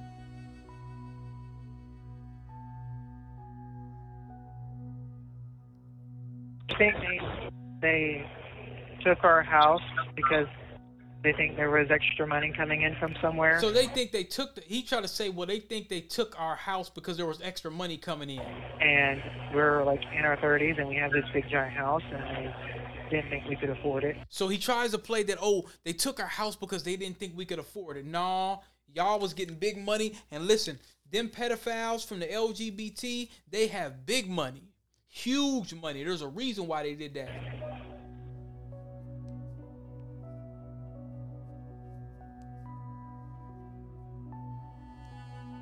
Now it looks like Lawless. Now I'm looking. He got a Snapchat. Lawless, who snitched on the Zulocks, told law enforcement he received numerous text messages on Snapchat from Zachary about fucking his son tonight and to stand by for images and videos of the adoptive father sexually abusing the boy. These kids are gonna be ruined, man. Walton County Sheriff's Office. Hunter Lawless. I mean, can I ask you, does this guy know you at all, or is this some random thing he's just trying to, you know, rat somebody? That I mean, can I ask you that, or? Um, so last time he was here, I told him something, and it's. I, I told you last time he was here. I told him something. I Y'all, wrote, I wrote this reminds me of the Hart family. You remember them them demonic ass lesbian cunts that killed those black boys and drove them over um those mountaintops, them white supremacists. I seen that on Discovery Plus. This is the same kind of stuff. And they let them run wild. You haven't heard anything from the LGBT. You haven't heard anything from the Democrats. They have said nothing about this. and wrote down something, gave it to him. Um, it's something around those lines, but more. Me and Zach worked our butts off for everything we've had. And look at these pictures. Look, we worked our butts off. No, what you did. Now they try to say they worked their butts off. No, you white supremacists, what you did is you pimped out children. They got a piece. These sick demons got a piece of duct tape over their mouths, like oh no snitching. And one of them has a finger over the other mouth in a in a photo. It says no hate, no H8, no hate. But you would have to hate these children to do something like this. Zach worked our butts off for everything we've had. No, you didn't. You didn't work hard. They admitted to sending the child porn to less than a dozen people. Okay. And they called me out front again for fingerprints, and I saw uh, the new charges that they're putting against. I'm assuming both of us. There's 17 charges.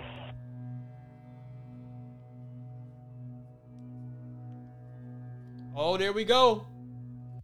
At the bond hearing, the judge presiding over the case mentioned the prosecution possibly proceeding forward on the Child Sex Trafficking RICO Act.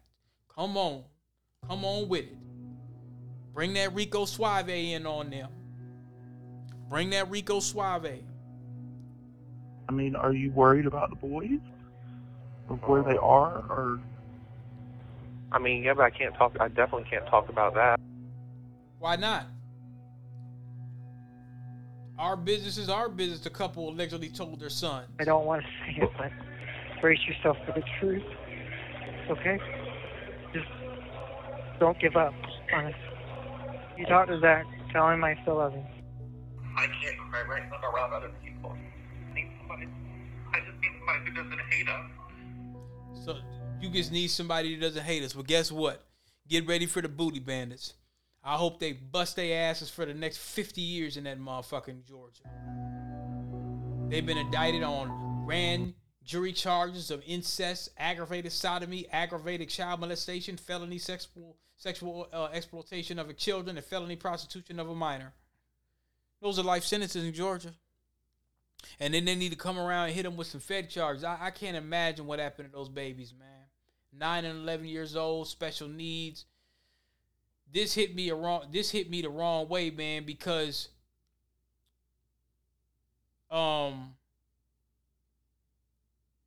what what is this? How did an accused child rapist adopt two children? Is this part of the? Okay, so I want y'all to go on townhall.com, everybody tonight, and look at that. I don't know much about townhall.com, but it says here we're going to go through this bits and pieces. A months long town hall investigation reveals disturbing new details about the affluent LGBTQ activist demons couple accused of sodomizing their young adopted sons, 9 and 11. They're the only outlet following up on a criminal case in Georgia. Been zero headlines written about it. We found that it's far, far worse than what was initially reported. So there's that this was this was reported. Okay, so this must be like a conservative site. Join us, fight against Biden and the radical left. Okay, whatever. But uh, August twenty second, everything you need to know about the gay couple accused of sexually abusing their adopted boys. Um, yeah, these motherfuckers, they grimy asses on a motherfucking, they on a beach, butt naked. This dude ain't got no remorse at all. The bail looks like it was twenty five thousand dollars on Walton County sheriffs for sexual exploitation August first. Um, we'll get back to that in a minute. So, yeah. So, hey, hey, listen, y'all can say whatever you want about these about these white conservatives. Let me tell you something. This should have been all over CNN. It should have been everywhere. Because see, this could happen to anybody's children. This could happen to anybody's children. And I'm quite sure this is happening to black children everywhere. They, there was jailhouse uh, recorded jailhouse calls. Um, not only did the married the married men allegedly raped the two boys who were adopted to a Christian special needs adoption. They were pimping out the children to pedophiles in the Atlanta suburbs. So they were making a lot of money like that, talking about they worked their ass off. Uh, I'm seeing pictures of the kids and them on the beach.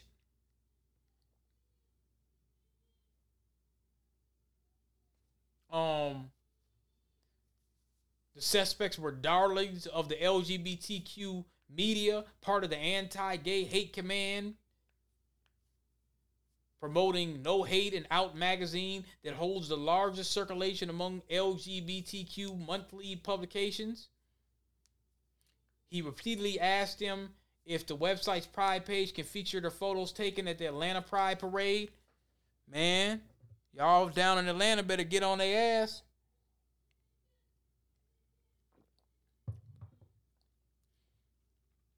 Adoptive fathers, 33 year old government worker William Dale Zulock Jr. and 35 year old banker Zachary Zach Jacoby Zulock was previously accused of raping a child from Oxford, Georgia. They were previously accused of raping a child from Oxford, Georgia, have been indicted by a grand jury on charges of incest, aggravated sodomy, all of that. They're facing over nine life sentences. They plead not guilty. According to a copy of the 17 count indictment Town Hall has obtained, the adoptive, adoptive dads allegedly performed oral sex on the boys, forced the children to perform oral sex, and raped them. In at least one instance, the anal rape injured the older Zulock child, who just turned 11 in mid December. Court records indicate the child abuse stretches back to early as 2019 and intensified in January 2021, March 2021, and December 2021. The brothers were in man, they they, they man, they ruined these boys. They were in, enrolled in second and fourth grade, respectively, before the men were caught in a midnight July bus at the Zulock mansion, which ended with Zachary tackled to the ground and William hauled off to the house naked by armed. They should have beat their ass. They should have did the same thing that motherfuckers did to Zimmerman and Mike Brown and all of them. They should have fucked them niggas up. And they didn't do that. Beat the shit out of them. William admitted, listen to this. William admitted to forcing his 11 year old adopted son to perform an act of sodomy with the intent to satisfy his own sexual desire, reads a sworn affidavit filed in support of Williams' over, overnight arrest back in July 27. Walton County, Georgia. Where is Oxford, Walton County, Georgia? Let's look that up.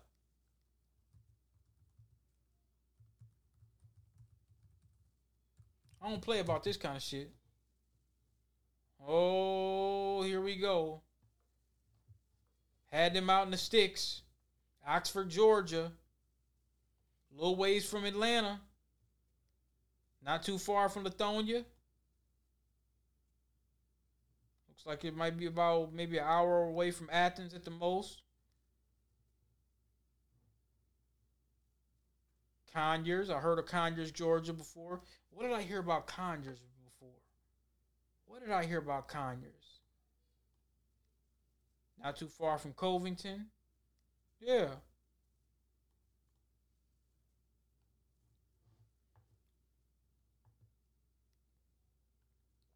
So he's admitted that. Town halls redacted the children's name to protect identities of the underage victims. Okay. An updated criminal affidavit says the child abuse was filmed. Course they did. By Williams' husband Zachary, with whom he routinely engaged in sexual abusive acts on the boy. Zachary, the household's breadwinner, confessed to being the cameraman. And authorities allegedly found a folder on his cell phone labeled Us that contained videos of William sexually abusing the child. Can you imagine being a person in forensics child?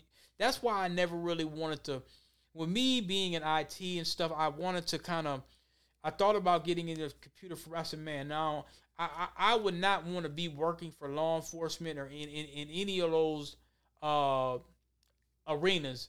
And, you know, when you're working under law, doing IT for computer forensic support and stuff like that, you know, you got to find stuff like this. You got to watch shit like this. I, I can't stomach that. I can't stomach. I can't watch no shit like that happen to a child. So this dude, this mugshot, what's his name?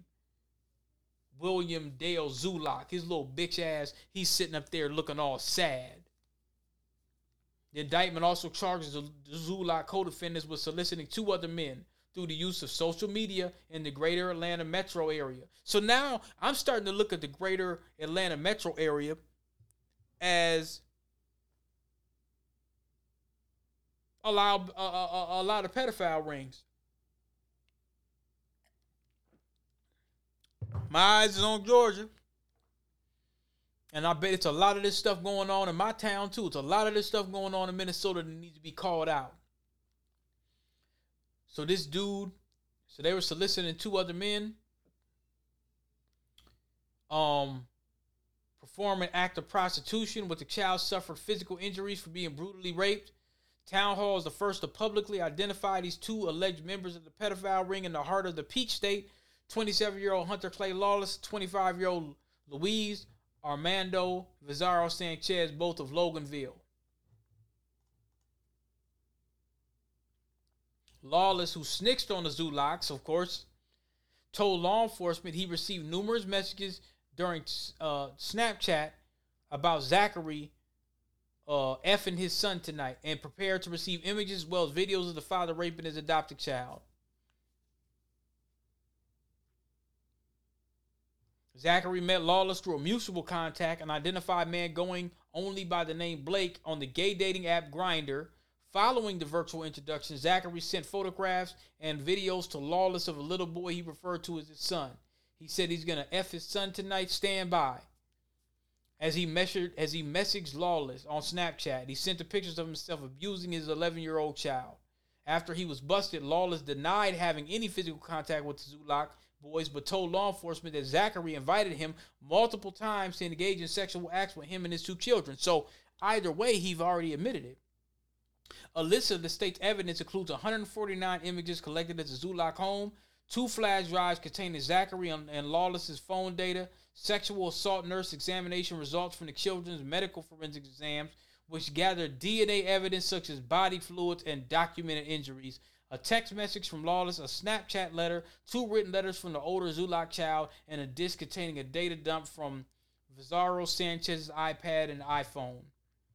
A photo of a daddy t shirt is also an evidentiary item listed by the DA's office. They got a so cool like dad and an adoption shower. Let me go public and say something here. And I call upon all the parents across the nation. We ain't got to tolerate this shit. We simply don't. We ain't got to tolerate this at all. We don't. See, the problem is folks done got a taste for this LGBT pedophile shit. That's the problem. Don't nobody want to speak truth to power. You got too many folks and they're not calling them out. The LGBT down in Atlanta, down there in Georgia. If you don't agree with this and you just want to have your little alternative lifestyle and whatnot, y'all need to call these folks out. Y'all ain't doing it because you should be out in the streets, in the streets of Georgia, hunting these hunting these folks down. That's your group. These are your folks. Y'all are responsible for this shit. Y'all should be calling these folks out. Hey, we don't touch kids. That should be the message. Wait, no, we don't do that.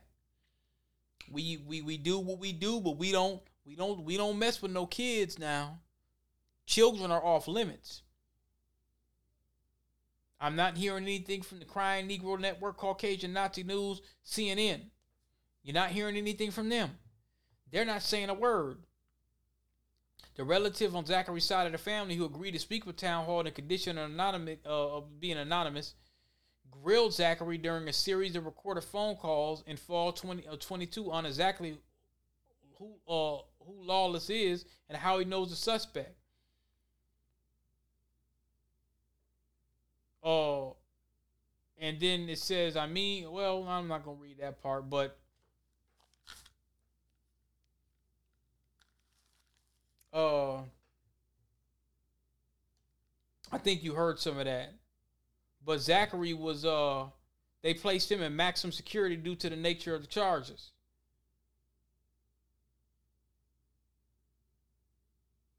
Man, I mean they did a great job. Raid and seizure. Big ass house, big beautiful house. Big amazing looking house out there. Talking about they worked their ass off. No, you was selling children. They probably was charging five to ten, twenty thousand dollars a piece for those children. Talking about they worked their ass off. No, you were selling children, and you probably y'all been doing this for a while. You don't just jump up and do something like this.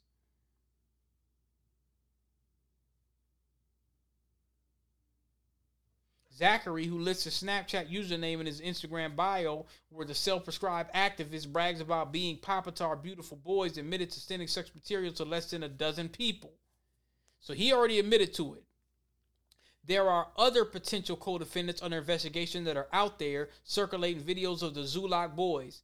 Alcovy Judicial Circuit District Court Randy McGinley, who serves Walton County, told the court at a September 7th bond hearing, according to a transcript provided to Town Hall. They just view underage boys as sex objects, McGinley said of the Zulock co-defendants at the virtual court appendix. Now, the raid and the seizure, it says since the Zulocks have been taken into custody, the married men's assets have been seized, as they should. The vehicles have been forfeited, and their home is now the property of the state with a lien filed against it. The Zulocks couple's criminal defense attorney, John E. Hardy, said in court, adding that a sign onto the Zulocks house says, Do not enter property of the Walton County Sheriff's Office. I don't think I would want a home knowing that that happened to those children. I, I don't know who would want a home like that. Beautiful home, but it's too many demons in that damn house. I I, I don't think I would want that. I I don't know what you would want. I mean, you might be able to turn that into a place that fights against shit like this. So I, I don't know, man. But that, I wouldn't even want to be in a home like that.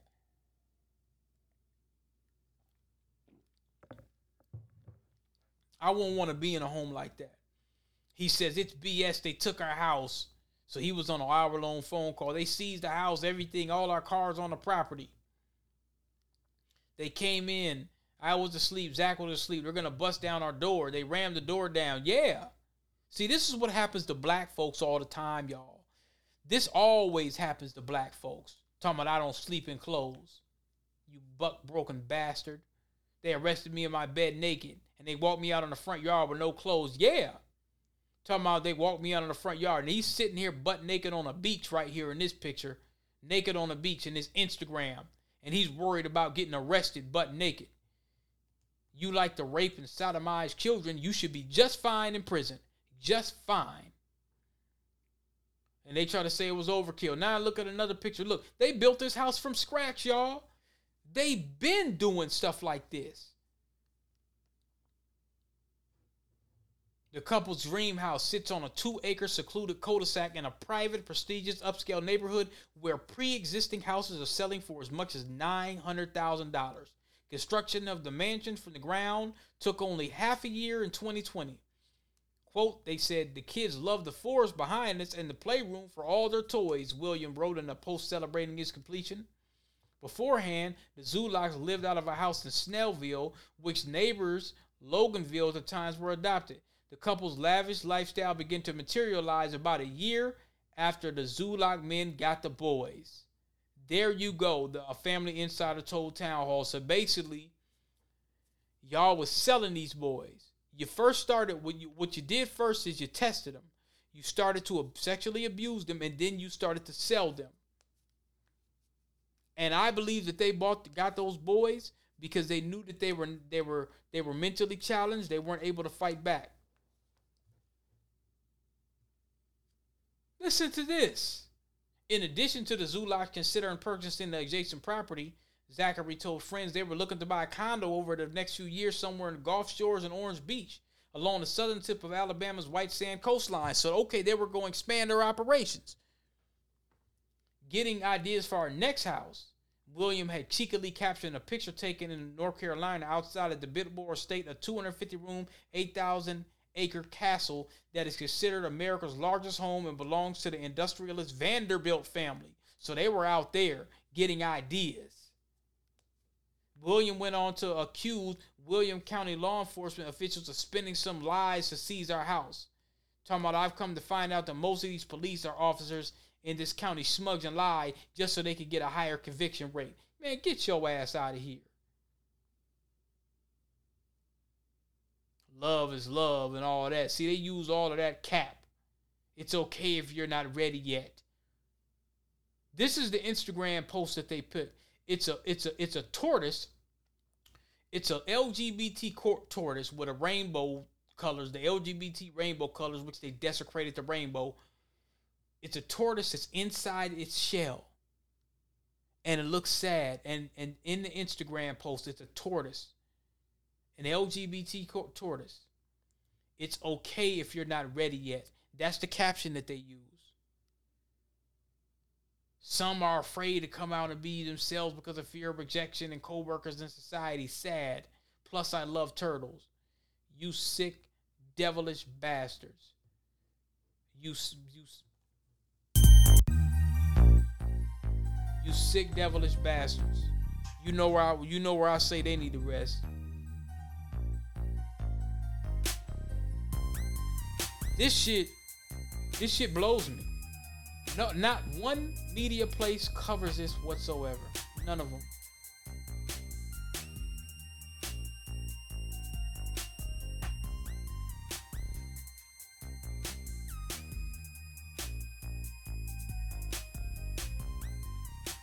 Somebody said it looked like a family member said Zachary seemed like an animated people pleaser with a penchant for self promotion. Now the case has destroyed the illusion of who I thought he was. The family member said, "What a narcissistic, what a narcissistic uh, sociopath." Another relative conveyed to Town Hall's Insider that Zachary's overachieving persona was nothing more than a facade, uh, a facade to portray a public image of success, while the once blue-haired William, was a quiet and hard to read one, always made my skin fucking crawl.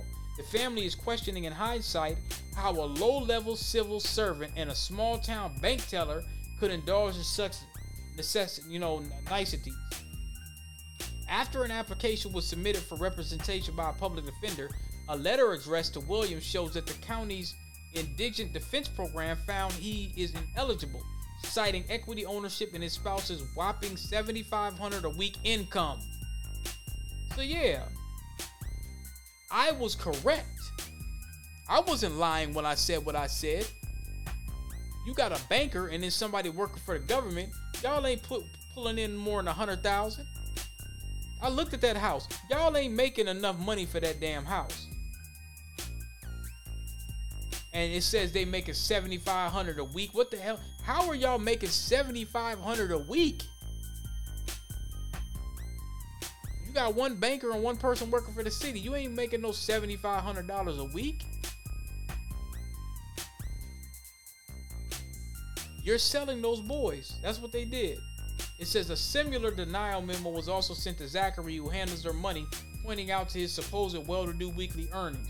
According to Zachary's since deleted LinkedIn page, he was a branch coordinator at the SunTrust Bank in Duluth, a career he touts on pride-themed T-shirts. But the latest Glassdoor data says the position only carries a modest $60, $62,000 in annual pay. So there you go. He's making a maximum of 60, and then the other dude is, is making probably around. It still ain't enough to live out there for a $900,000 house.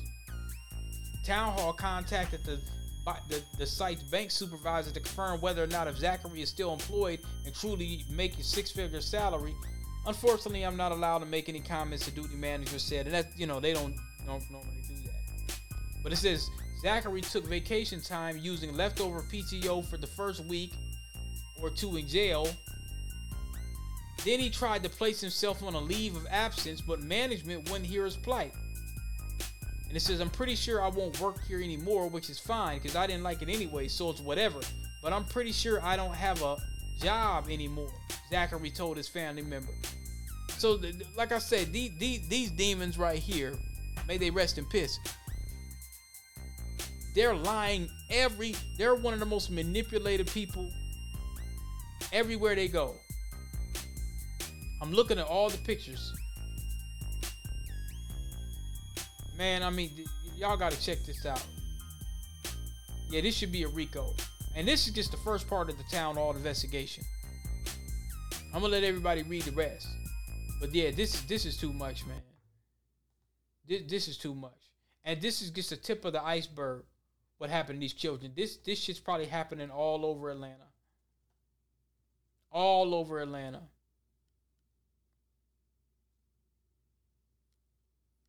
I, I I mean I really just think it's it's really mind blowing. It, it's really mind blowing, man. One thing I want to say here, I might make a quick little analysis. Now, Diamond, this is Silk from Diamond and Silk calling for an investigation. And I think she's talking about the jab. Now, I want to play this at the very end here. I want America to wake up and pay attention because I saw it happen. I saw how it happened. I was there when it happened, and it happened suddenly. I want America to wake up and pay attention. Something ain't right. It's time to investigate what's really going on here and get some answers to why are people falling dead suddenly. Telling you. Something's going on. Just seen this today as well. There was a uh, Rasmussen, uh, uh, it's basically a Rasmussen support uh, poll states that 73, 73 million people say they personally know someone whose death may have been caused by side effects of the vaccine. Let's see if we get some. Video. Hello, I'm Mark Mitchell, and I'm head of polling at Rasmussen Reports, a renowned independent polling company. Last month, in December 2022, we conducted okay, two polls, which, okay, make informed conclusions by themselves. And I'll explain a little bit about the methodology at the end for those who doubt the science of polling. Okay, now on with the questions. Asked of the 68% in our first poll who said they were vaccinated, do you believe you have experienced major side effects, minor side effects, or no side effects from your COVID 19 vaccination? 41% say they experienced at least a minor side effect, and 7% of them said they experienced a major side effect. 56% said they experienced no side effect. I won't read all the numbers here, but I will show you graphically each major demographic, and you can pause the video if you're interested in seeing them. One of the things you can look for here is whether you think the results are consistent across and among demographics. Here is gender, age, race, political party, and income. In this poll, 68% of respondents were vaccinated. Since there are approximately 260 million American adults, that implies that 177 million of them are vaccinated. According to our poll, with a 41% side effect rate, that means that 72 million Americans have experienced at least a self identified minor side effect. Using a 7% major side effect rate, 12 million of those 72 million Americans experienced a self identified major side effect. Asked of all Americans, do you personally know anyone whose death you think may have been caused by side effects of the COVID 19 vaccines? 28% of adults said yes, and 61% said no. Since there are about 260 million American adults, that implies that 73 million people say they know someone personally whose death they think may have been caused by side effects of the COVID 19 vaccines. Once again, here are the major demographics, so you can look for trends and consistency. Well, I'll let y'all. I'll let y'all look that up yourselves. I, am just. I'm reporting the news. Okay, I'm. I'm reporting the news. So I don't know. I'm pretty sure they're gonna ding my channel, but it is what it is. I look at these scholarly articles from Science Direct, and um, it looks like it was a scholarly article. And if you go to sciencedirect.com, the title is Serious Adverse Effects or Serious Adverse Events of Special Interest Following the mRNA COVID 19 Vaccination and random, Randomized Trials in Adults. Um, several people did this, alter this report and looks like it was called Volume 40, Issue 40 of the 22nd of September. So it looks like it says in 2020, according to the, the vaccine rollout, the Brighton collaboration created a priority list endorsed by the WHO organization of potential adverse events related to the vaccine. We adapted a Brighton collaboration list to evaluate serious adverse events in the vaccine trials. So the methods were secondary analysis of serious adverse effects reported in the placebo-controlled phase 3 randomized clinical trials of Pfizer and Moderna mRNA COVID-19, focusing analysis on the Brighton collaboration adverse events of special interest. So uh, let's see here. Let me break it down here.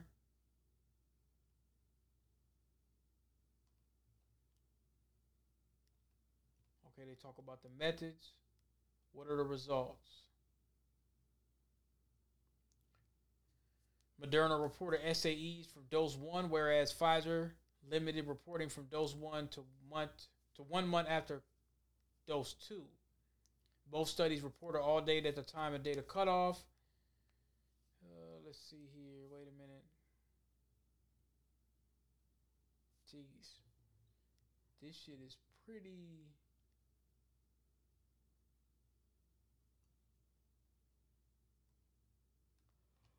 What is the conclusion? Oh, let's look at it.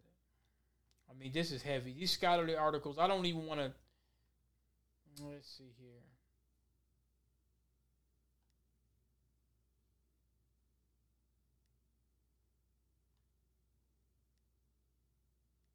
Man, holy shit.